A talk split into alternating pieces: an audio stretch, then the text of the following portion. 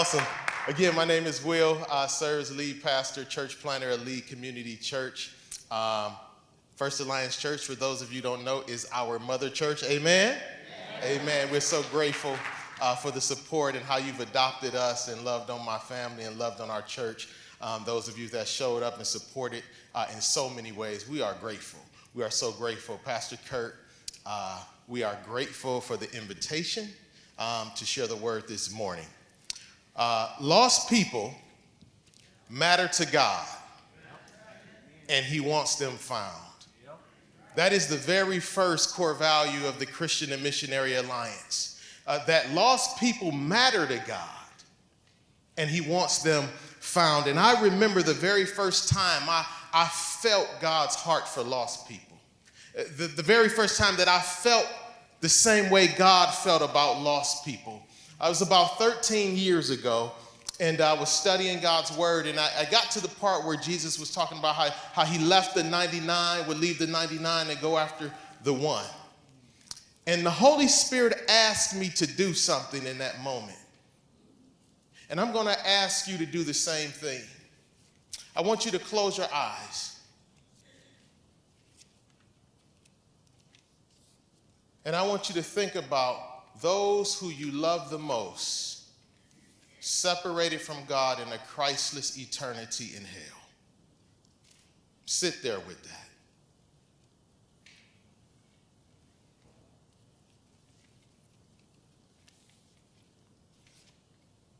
If you felt anything like I felt, the words was indescribable. And the Holy Spirit said to me, Son, that's how I feel about the world.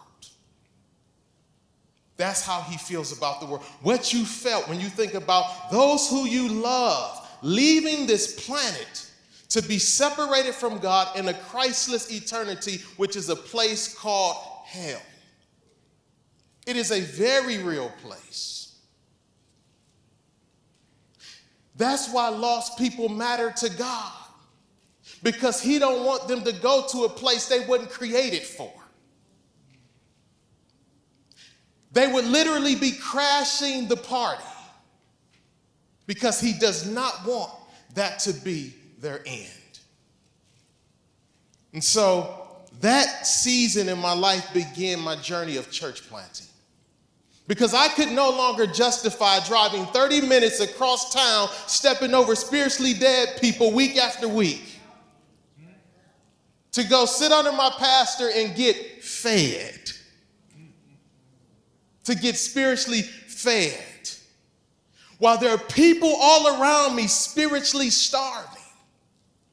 And here I am, I know how to feed myself and can feed others, but I still choose to allow somebody else to feed me. I could no longer justify that. I could no longer leave my house and knowing that people all around me are not hearing the gospel. Their, their parking lots are filled on a Sunday. Listen, just leave here and go to the shopping mall and see how many cars are in the parking lot. Just leave here and go to Kroger's during this hour and see how many people are just going about their life as if the Lord is not going to return. When he returns, we will be eating and drinking and marrying and giving in marriage when he cracks the sky. We'll be in Kroger's. We'll be in Sam's Club. We'll be at Aldi's. We'll be at the soccer camp. We'll be at the kids' games. And so I don't want you to justify knowing that people all around you have not heard the gospel, or if they heard it, they didn't hear it in a way that they could relate to it. And so they need to hear your story. That's what I want to talk about uh, uh, uh, today. I want to talk about how to tell your story, the story of what Jesus did and how you met him. That you have a story to tell. That God has tailor made a story out of your life for you to tell it to some people so that they will respond to who he is and respond in faith, repentance, and obedience. And so the point or the heartbeat, uh, uh, what I want you uh, uh, to take home is this, this one strong point is this. Your story is meant to help people meet Jesus. Your story, my story, is meant to help people meet Jesus. And the Apostle Paul in Acts 22, verses 1 through 16, uh, provides something of an outline or a template on how to best tell your story so that people can meet Jesus. In the context, uh, uh, is, is pretty much Paul just came back off an amazing missionary trip. He connected with some churches along the way, um, fellowship with some saints along the way, had a couple boat rides and trip trips. Um, got some prophetic words that say, hey, man, when you get to Jerusalem, uh, it's going to be difficult for you. And Paul was uh, uh, uh uh, stone face, face set like flint, to say, No, I'm willing to die for my Savior. And he gets to Jerusalem and he gives the praise report to the church at Jerusalem, the, the, the, some of the apostles. And he says, Man, the Gentiles are responding to this message. They're responding to the message of the gospel. And they begin to celebrate and get excited. And then they drop the bomb on Paul.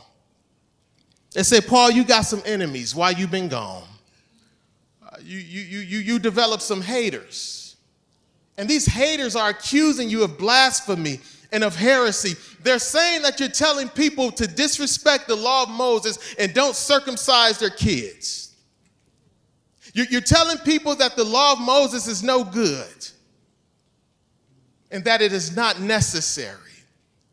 And the reality is that Paul was telling people the law is good, but it's not good enough to save you. That, that the law in itself, it is good, but the law alone cannot save you. It is only Christ alone that can save you. And that was the message Paul was communicating. So, so they came up with a plan. They say, Paul, now that you're back in town, you're back in Jerusalem, they come up with this plan. And the plan was this. Uh, we want you to go uh, into the public square and, and, and do sacrifices with the guys you came with. And that way they'll see you down, you okay, you're in agreement with the law of Moses, and they'll leave you alone. They're like, oh, he's all right. He's all right. Yeah, he's, he's offering sacrifices. He, he's okay. But it backfired. It backfired on Paul. As a matter of fact, uh, when Paul showed up, some of his haters was in the crowd. And they begin to stir up a riot and a mob, a flash mob begin to take place. And they run after Paul and to attack him and to drag him out to even be to be beat to death or stoned to death. And in the middle of all of this, the Roman uh, soldiers show up uh, to break up this uh, raging crowd, this angry mob. And they chain Paul, probably hand and foot to take him away to sort out what was happening. And as they took Paul away, Paul turns to this Roman soldier, and in his Greek language, the same language that the Roman soldier speak, he says, "Hey, give me an opportunity to talk to the crowd." This is interesting because even in the face of opposition, even in the face of danger, he still sees an opportunity to be a witness for Christ. Listen, you talk about somebody who had a, be, a reason to be afraid to share their faith. We just don't like people to tell us no. We just don't like to be rejected. This man's life was on the line. And yet, he still asked for the opportunity and he got it. And he got it. And so, what you'll see in the text is this um, the way Paul addresses this crowd is amazing. And It is going to give a template for us. The first thing Paul did is he found common ground. He found common ground. He addresses this crowd like this He says, Brothers and esteemed fathers, Paul said, listen to me as I offer my defense. When they heard him speaking in their own language, the silence was even greater. Paul finds common ground with his listeners by being respectful and relatable. Brothers and fathers. He used terms of respect, real similar to what, what uh, Stephen said. And what Paul is doing, he addresses them as brothers and fathers. This phrase is, is Paul trying to identify with his listeners as fellow Jews and elders that he respects. Listen, listen. Finding common ground with unbelievers begins with this identifying with them on a human level. Finding common ground with unbelievers, it starts with you and them finding common ground on the human level. On the human level. In other words, be human before you try to help. Be human before you try to be heard. Notice, notice his, his how his conversation began. It began with respect. He didn't say, listen up, you angry God-hating murderers. It's true. But that wasn't his approach. In other words, how we talk to people matters. Listen, it doesn't matter how true we are, how biblically accurate we are, how wise we are, how sound we are, how helpful we think we may be, how life changing or beneficial uh, uh, uh, that what we have to say may be. Listen, it will be rejected if they feel disrespected. Amen. We can't come in, folks, watch this, with, with, with, with just all about their sin all about their struggle. You know, you know, you know, if you keep smoking that weed, you know, you know, if you, you, you know, if you keep, you keep doing this, you keep doing that, you know, that, that's not going to good good for you. He didn't come that way. He said, listen, we're human, and I want you to know I identify with you, and I respect you as kinsmen, as kinsmen. He wasn't condescending, and he wasn't condemning. He didn't talk down to them. Listen, you, you, you, you, and you. All of you guys are going to hell right now. He didn't do that. He said, brothers and fathers. Watch this. He was relatable. He spoke in the language that his listeners could understand. The text said he spoke in Aramaic. It says in verse 2 when they heard him speaking in their own language, the silence was even greater. I love this. Paul communicated in a way that they could relate to. In other words, he spoke in a way that they can understand. And when building relationships with unbelievers, we must be relatable. We got to be relatable. If we're going to find common ground with them, we have to be uh, uh, relatable. And as you are around unbelievers at work, at school, at sports outing, at family gatherings, or in your community, listen, we have to speak the same language. What, what, what, what do you mean? What do you mean? Uh, in other words, many of them don't understand Bible right? So, so use everyday language when you're talking to them. It, it, for example, today, if you happen to be watching the Super Bowl in a non Christian environment, and somebody says, uh, Man, I'm so upset uh, that my team lost. D- don't say, Well, you know, the joy of the Lord is your strength. right? Right? Uh, or for example, maybe you're at the, you're out shopping and you see uh, one of your neighbors and, and they say, Hey, how the kids doing? You say, Well, you know, the Bible says, Suffereth not the children to come unto me, for such is the kingdom of heaven. You better say, These kids is driving me crazy. and you know what they're gonna say? Oh, you too? You too? You feel like I feel? You struggle how I struggle? You can relate? In my early 20s, uh, and I'm telling you these examples because I've been there. In my early 20s, my nickname was Scripture Verbatim Man. That's what they called me. All my peers at the church I used to go to. I mean, they would call, even the preachers would call me and say, Where's that verse at? I was like a concordance for them jokers. They were too lazy to look it up. they just called me. And one day, one of the guys from the church invited me over, and he asked me an honest question. He says, Will, do you speak anything other than Bible? What he was asking me was, Will, are you relatable? I know you love God. I know you care about the lost. I know you love God's word. I know you love people, but Will, you need to be relatable. Hear me. It's good all that you know and all that you've gathered over the years, but are you relatable? We must be relatable when it comes to sharing our story. And so Paul has found common ground by being respectful and relatable, and now a door has opened up for him to tell the story. Because he was respectful and relatable, now a door has opened up for him to communicate to this mob, and he, he tells the story uh, by beginning with his life before Christ. In the first five verses, Paul says, Hey, I was born a Jew, born in Tarshish. For the sake of time, I won't read it all. He says, I was educated here in Jer- Jerusalem under Gamaliel. I was carefully trained in our Jewish laws and customs. I was zealous to honor God in everything I did, just like all of you today. And I persecuted the followers of the way. In other words, Paul is addressing the crowd of self righteous Jewish unbelievers who thought they were good enough by accepting, uh, thought they were good enough by obeying the law. And so what, what Paul does is this, it's very strategic. He says he's know he's talking to an audience of people who think they're good enough to be accepted by God by obeying the law. And Paul goes on to say, well, let me tell you how good I was. Very important. It's going to make sense in a minute. Paul is telling them if anyone had bragging rights on zeal for God and keeping the law is me. In other words, if anybody was a moral perfectionist who strived to be accepted by God based on what they did, it was me. This is what he's saying. He says, I was raised this way. I was trained this way, just like all of you. And watch this. Here it is. For some of you, your story begins not with how bad you were, but how good you were.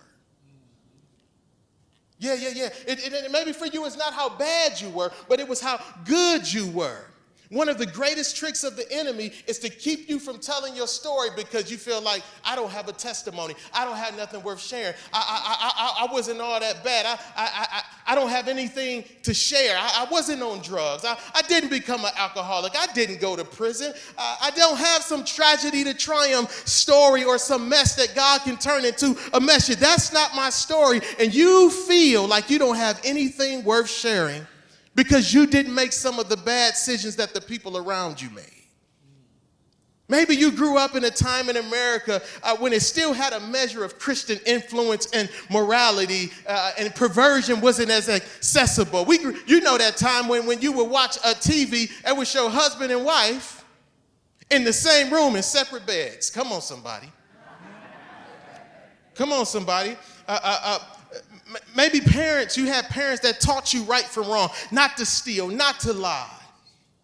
There was still prayer in the schools. Listen, you could leave the door unlocked. You could, if you did something wrong, the neighbors had permission to discipline you. All right? Hmm? Paddling was still in school. Maybe you were raised in a Christian home. You went to Christian schools. You went to church and you tried to live a good moral life. And you made good decisions, some of which your friends did not make. And people told you, man, you, you got it going on. You're a pretty good person. And as a result, you prided yourself in being this good moral individual. Maybe that's your story. Not how bad you was, but on how good you thought you were. Yeah, yeah, yeah, yeah, yeah, yeah, yeah. And maybe at some point this led you to believe that God would accept you if you was just good enough.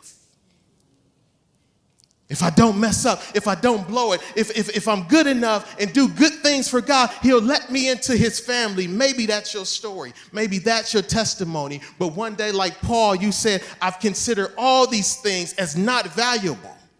I consider them worthless because of what Christ has done. Yes, everything else is worthless when compared with the infinite value of knowing Christ Jesus, my Lord. Listen, the person that prides himself on being a good person or thinking that God should let them in uh, to his family, they don't need to hear how bad I was story. Yeah, they don't need what, what, what, what they need. They need to hear, watch this. Uh, let me tell you the story about how good I thought I was.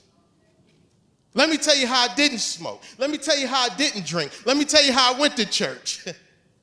Let me tell you how I played the part. That's the testimony they need to hear. Because if you tell them you come with the how bad I am story, they're just going to say, you know, the hidden rules of middle class. You just need to work harder. It's the same mindset. You, you, just, you just make bad decisions. You, you should have did something different. I can't relate to that. I don't, you don't have anything that I want. They need to hear from the person that is saying, listen, I had it all together, at least I thought I did. Maybe you came to faith at an early age like I did. you feel like you don't have a testimony. I came to faith at eight years old. I was, I was saved, saved. Had a burden from my neighbors. I would come home crying because they believed something different. Maybe, maybe that's your testimony. And, and, what I've learned to do uh, uh, is, is this, is I'll often share about my journey to maturity as I talk about life before, life before my spiritual maturity took place. And highlight the grace and mercy and kindness and forgiveness and patience of God. And so what I want us to see is this is that even though Paul's persecution of the church was a righteous act in his mind before he accepted Christ, listen, it was still murder. So for some of us the story may begin this is how good I was. For others you need to tell the truth. This is how bad I really was.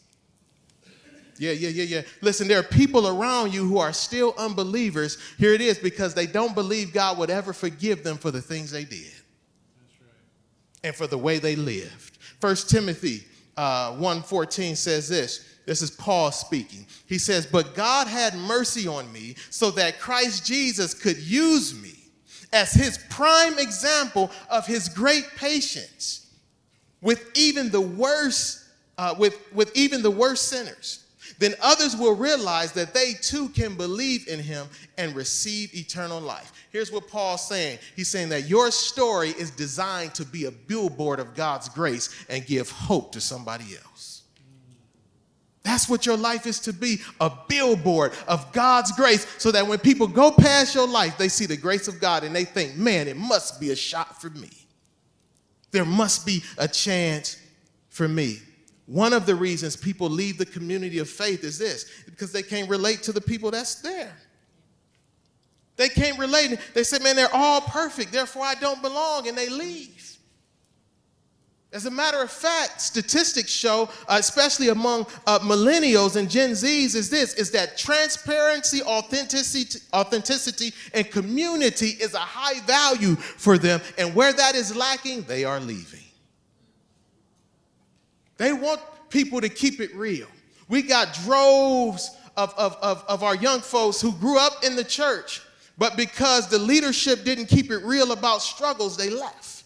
Because they said, I can't, I can't keep up. I got stuff going on. At 23 years old. That's what happened to me. On fire for God, love the Lord. But as a young man, I had some struggles, and I needed somebody to tell me, can, can God help me through these things? And you know what they told me? I don't deal with that. I don't, I don't really struggle with that. I, or, or, or, or so disconnected. Well, you know, just a prayer a day, keep the devil away.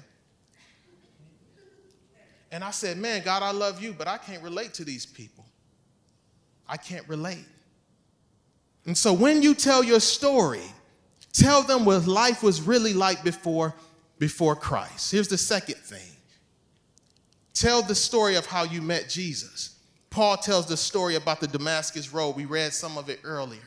But what he talks about is that he was headed uh, uh, uh to go persecute Christians and have them arrested. And on his way to persecute Christians and have them arrested, he runs into Jesus. And he describes the story as a light that shone from heaven that blinded him and made it where he fell to the ground and he couldn't see. And the voice spoke and said, Saul, Saul, why do you persecute me? And he says, Who are you, Lord?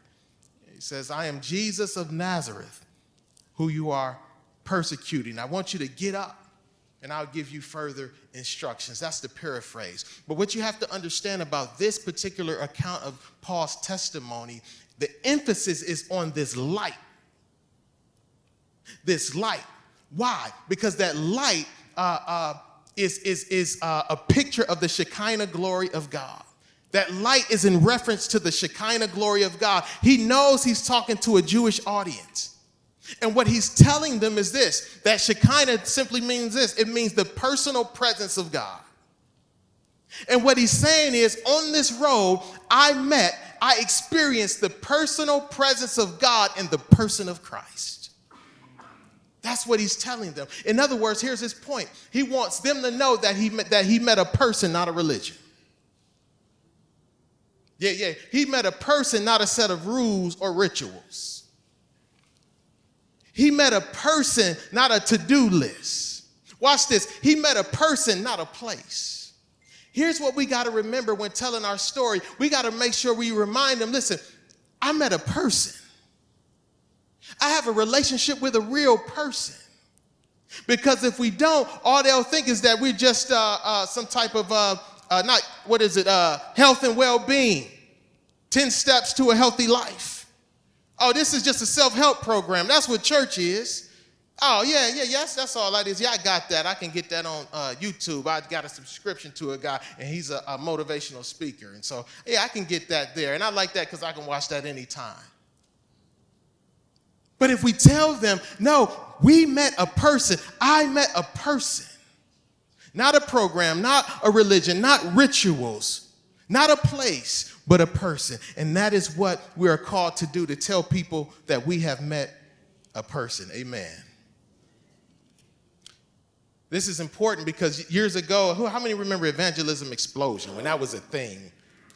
right? We signed up for it. I'm like, okay, we're going to go door to door. And, and, you know, they asked this jarring question, right? Uh, if you was to die today, where would you go? And if heaven, why would God let you in? Right? That's one way to start your Saturday morning. At least that's where we went. We went on Saturday mornings, right? And the answers we would get was amazing. Some of the answers we would get was like, well, you let me in because I'm Baptist. All Baptists go to heaven. No, take that off. Take that, erase that. Uh, because my grandfather was a pastor, because I was raised in church. I've been a Christian since, since the womb, because I was baptized, because I went to youth group. That's why he would let me in. In other words, these folks were introduced to a religion, a program, rituals, instead of a relationship with God Himself in the person of Christ. That's what they're saying. That's what they're saying. And listen, it's okay to invite the lost to church, to small groups, uh, uh, to church functions. But watch this make it a priority to invite them into a relationship with Jesus. Because if you don't, they will think following Jesus is all about the stuff we do instead of the Savior we know. Yeah. That's what they'll think. If all you do is invite people to stuff, they're gonna be like, oh, that's what Christians do. They go to stuff have no concept of a real relationship with the living God.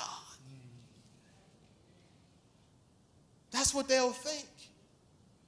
If all we do is invite them to our events. Listen, I challenge you to go to theirs.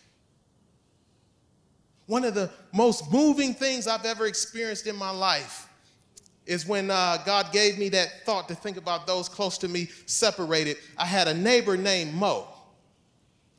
Now, I could invite Mo to drive 30 minutes across town to go to my church, where, uh, uh, where, where I was going at the time, right? But it dawned on me, man, Jesus said we should go to them. And so I said, hey, Mo, uh, at your next cookout, I'm gonna bring some friends over and we're gonna barbecue, we're gonna play cards. And that's exactly what they did. They played their music with all the foul language and profanity, all of that was in that. And here, me and my Christian brothers was there playing cards. Listen, being human. The kingdom of God is like yeast that worked all through the dough. Yeah, yeah, the kingdom of God works through the dough of the messiness of people's lives and it expands. And so, if all we're doing is throwing the gospel across the room, hoping that they catch it, We'll never build relationships that sustain the weight of the gospel. If all we do is play catch with the gospel, throw it across the room because I don't want to I don't want to get dirty. Listen, listen, listen. Jesus didn't earn the title friend of sinners by being in the synagogue all day.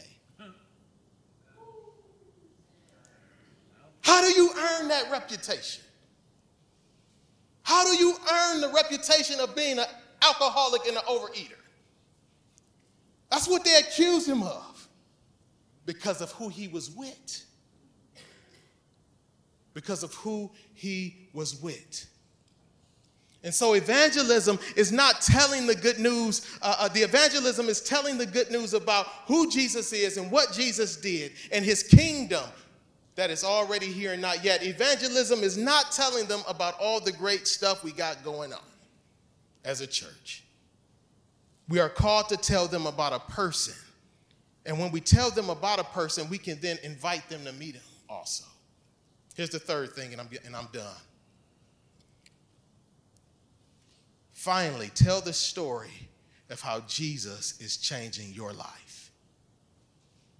He says in verse 17, he says, Man, I returned to Jerusalem. I was praying in the temple and fell into a trance. I saw a vision of Jesus saying to me, Hurry, leave Jerusalem, for the people here won't accept your testimony about me. But I, but the Lord, uh, I argue, they certainly know that in every synagogue I'm in, I imprison and beat those who believed in you. And I was in complete agreement when your witness Stephen was killed. I stood by and kept the coats they took off when they stoned him. But the Lord said to me, Go, for I will send you far away to the Gentiles. Here's what, here's what Paul is saying. His conversion was so radical that people say, That's no way you could have been changed like that. How do you go from killing Christians to spreading the good news about Jesus? They weren't convinced. And so Paul, Paul is like, okay, well, I can't go to any synagogues. And Jesus said, don't worry about it. I got some people for you. Listen, listen, listen, listen, listen, listen. Tell your story. To telling your story is to tell what Jesus has done for you, in you, and through you, wherever and to whoever he sends you. Paul was sent to the Gentiles. He had to leave Jerusalem. Why? Because his assignment was to the Gentiles. Listen, your story has an assignment. There's some those that God has put around you that your story will unlock them and allow them into the kingdom of heaven. Jesus said, I've given you the keys of the kingdom of heaven. Whatever you bind will be bound, whatever you loose will be loose. Now, I know we use that for a whole bunch of stuff, but the context is about Jesus building his church. And the keys is entrance into his kingdom. And what he's saying is take your keys out your pocket and allow people into the kingdom of God. Because if you don't proclaim the gospel, which is the key to the kingdom, guess who's not getting in? You and I have the keys. He's given it to us to partner with him. And when we proclaim the good news, we give people an opportunity to enter into the kingdom of heaven. I love what Jesus said. He says, I already ripped the gates off. You need to go tell people they're free. Yeah, yeah, I already ripped the gates. The gates of hell is ripped off. It will not prevail. So, what I need you to do is tell them to come out. All your story is, is telling them to come out. You can do that. He wants you to know you can do that today. So, here's three things I want to leave you with. You can write them down. I don't know if you have notes. It's just three practical ways. Um, Three things really you need to give yourself to. Watch this. If you're going to allow your story to be used to help people meet Jesus, just three brief things you want to give yourself to that I found extremely helpful for me. Give yourself to the ministry of prayer. You have to pray for lost people by name. It's good to say God save everybody, save the world, but but but but but but you need to pray for people by name. Pray for those in your circle of influence. Dr. Howard Hendricks years ago challenged, uh, uh, uh, many years ago, and even the, the message I heard may have been even longer than that. And he challenged his elders to pray for those mission impossibles in their lives. He said, This is what I want you to do. He says, I want you to pray for those who seem so far from God, it would take a miracle for God to reach them. And after six months of them praying, every week, 70% of the individuals on the list came to faith. And Dr. Howard Hendricks says this he says, Where prayer focuses, God's power will fall. You gotta be a you gotta use it like a magnifying glass on your nephew, on your niece, on your neighbor, on your grandson, on your sons, on your daughters, on your co-workers, on your on your supervisors. You got to use it like a magnifying glass. And God says, where prayer focuses, my power will fall. Yes. Because now you're partnering with Him on His mission to seek and to save the lost. Give yourself to the ministry of praying for the lost. Here's the second thing you want to jot down give yourself to the ministry of presence. In other words, spend time with lost people. Spend time with lost peoples right right? Build relationships that sustain the weight of the gospel. Find ways to connect with the lost listen that are, that's already a part of your daily rhythms and routines in life. Right? Go to the same store clerk. Sit make sure you ask for the same waitress. Go to the same hairdresser.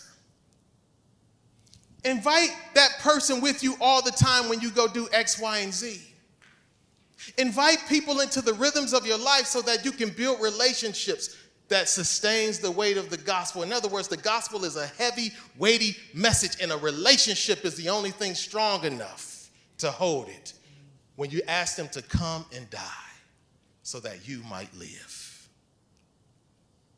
And finally, the ministry of proclamation. Give yourself to telling the story of what Jesus did and your story of how you met him personally. Here's the story of Jesus that God in Christ came to pay the penalty for all the wrong we have done to God and to each other by dying in our place, raising from the dead to give all who believe a new life with God. That's what, that's the story of what he's done. And then you tell when that story in your life intersected. And so, my challenge is for you this week. I want you to write down your story. What before Christ, how you met him and what he's doing. And if you don't like to write, record yourself saying it so that you can hear it. That's my challenge for you this week. And then plan to put those principles into practice. Ministry of prayer, presence, and proclamation, and tell somebody your story. As a matter of fact, there's some people ready right now. The harvest is always plentiful. It's always plentiful is always ripe. It's not that we're waiting for it to get right. It's just we need laborers, reapers to go out and go bring the Lamb his reward. Let's pray together. Our Father and our God, we thank you so much for calling us to yourself, for meeting us all on our individual Damascus roads We're so grateful, God, that you met us. Listen, Lord, you met us and you showed mercy and grace. We could have dropped dead right where we stood, but you came with mercy and grace and love. And so, God, I pray that our stories of redemption and conversion and salvation would move us to share these stories with others. Because, Lord, now who else is going to tell them? Nobody's telling people this stuff. If we don't do it, there is no plan B. And so, God, now we ask for Acts 1 8 power to fall upon the hearts that have submitted and surrendered to your word today. That now you would empower them to do what their heart and mind is to challenge them to do. Holy Spirit of God, come, equip, empower your people to deliver your message. In Jesus' name, amen. Amen.